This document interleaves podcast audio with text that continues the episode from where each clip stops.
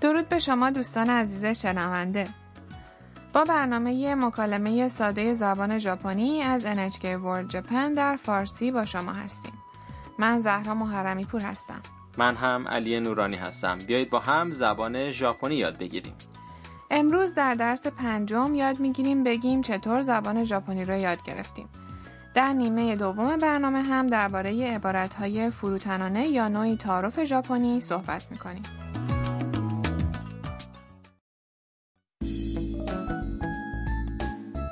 شخصیت اصلی برنامه ما تمه او یک دانشجوی ویتنامیه که در پانسیون خانه هاروسان زندگی میکنه امروز اولین روز کلاس تم در دانشگاه است و او از وقتی که بیدار شده استراب داره هاروسان صاحب خونش که یک ربات متوجه استرس او میشه بیایید گفت و شنود درس پنجم رو بشنویم タブさん今日から学校ですねはいあらまあどうしたんですか日本語が心配ですタムさんは日本語お上手ですよいいえまだまだですベトナムで勉強したんでしょはいラジオで勉強しましたそれなら大丈夫ですよ حالا جمله به جمله جلو میریم هاروسان به تم میگه タムさん今日から学校ですね تمسان دانشگاهتون از امروز شروع میشه مگه نه؟ تم جواب میده はい。 بله سنسور هاروسان مشکلی رو تشخیص میده و گونه های او به رنگ آبی در میاد あらまあ。 ای بابا どうしたんですか چی شده؟ تم با استراب جواب میده 日本語が心配です。 نگران زبان ژاپنیم هستم هاروسان میگه タムさんは日本語お上手ですよ。 تمسان ژاپنی شما خیلی خوبه تم با فروتنی پاسخ میده いいえ、まだまだです。 نه هنوز خیلی مونده تا خوب بشه هاروسان میپرسه ベトナムで勉強したんでしょ در ویتنام ژاپنی خوندی مگه نه؟ تم پاسخ میده はい。 بله ラジオで勉強しました。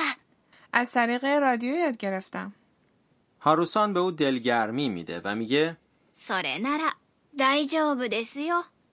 پس مشکلی نیست تم نگران این بود که میتونه منظورش رو به ژاپنی بیان کنه یا نه وقتی ساکنین خونه مشکلی داشته باشن هاروسان متوجه میشه و با اونها صحبت میکنه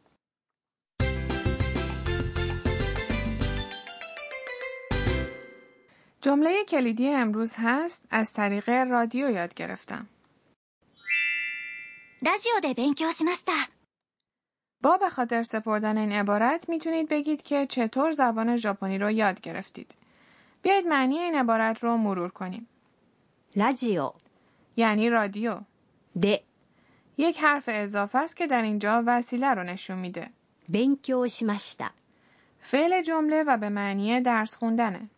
در درس قبل یاد گرفتیم که برای بیان کاری که قرار از حالا به بعد انجام بدیم از فرم ماس فعل یعنی فرمی از فعل که به ماس ختم میشه استفاده میکنیم اما فعل این جمله به ماشتا ختم میشه بله به نکته مهمی اشاره کردید. نکته امروز اینه که برای بیان کاری که در گذشته انجام دادیم باید ماس انتهای فعل رو به ماشتا تبدیل کنیم. گذشته فعل 勉強します。 یعنی درس خواهم خواند میشه 勉強しました。 راستی در جمله کلیدی امروز فاعل جمله واتاشیوا یعنی من و مفعول جمله نیهونگو یعنی زبان ژاپنی را به قرینه حذف شدن. حالا گوش بدید و تکرار کنید 勉強しました。ラジオで勉強しました。ラジオで勉強しました。 تونستید بگی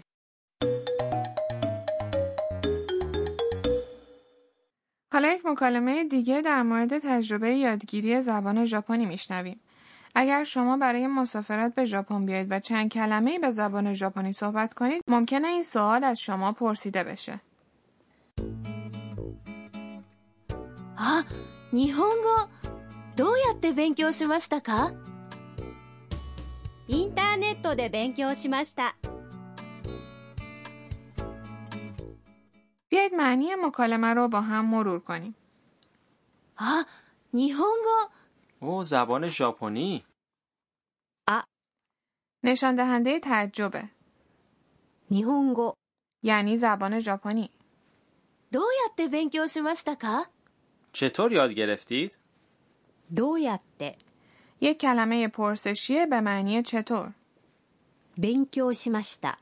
یعنی خوندید یا یاد گرفتید که با اضافه کردن حرف کا و تلفظ اون با آهنگ بالا رونده به جمله پرسشی تبدیل میشه. インターネットで勉強しました از اینترنت یاد گرفتم حالا در جواب سوال همین جمله رو بگید どうやって勉強しましたかインターネットで勉強しました。インターネットで勉強しました。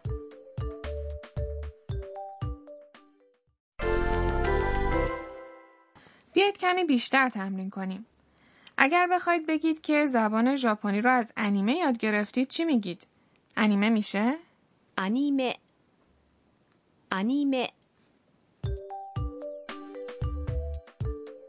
アニメで勉強しましたアニメで勉強しました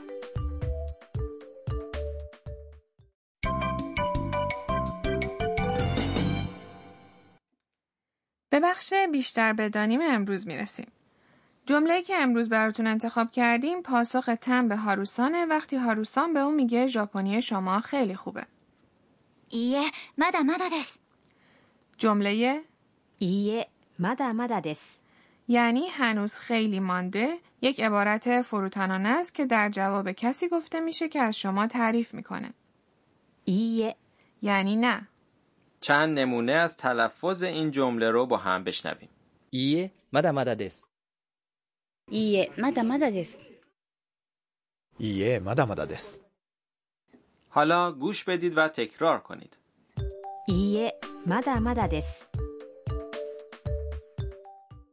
سخت که نبود بیایید یک بار دیگه گفته شنوده این درس رو با هم بشنویم.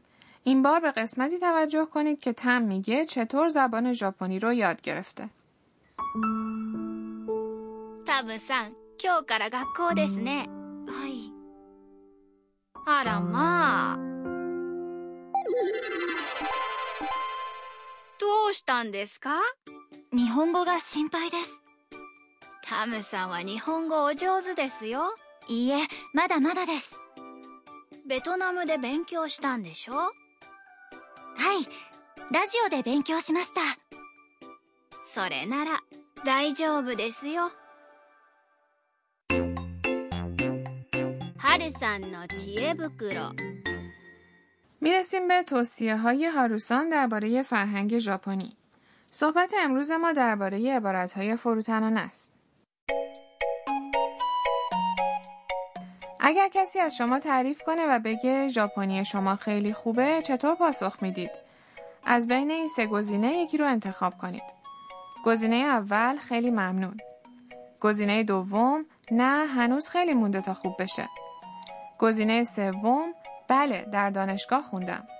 من میگم خیلی ممنون آریگاتو گوزایماس بله وقتی کسی از ما تعریف میکنه خوشحال میشیم اما بیشتر ژاپنی ها پاسخ دوم رو انتخاب میکنن و میگن ایه مادا مادا دس یعنی هنوز خیلی مونده تا خوب بشه پس ژاپنی ها فروتنی میکنن که اینطور پاسخ میدن بله در زبان ژاپنی عبارت های فروتنانه زیادی وجود داره مثلا وقتی یک فرد ژاپنی در خونش مهمون داره حتی اگر روی میز پر از غذا باشه به مهمون ها میگه چیز خاصی آماده نکردیم واقعا پس شبیه ایرانی هاست. بله باید گرفتن عبارت های فروتنانه مهارت های زبان ژاپنی شما هم بیشتر میشه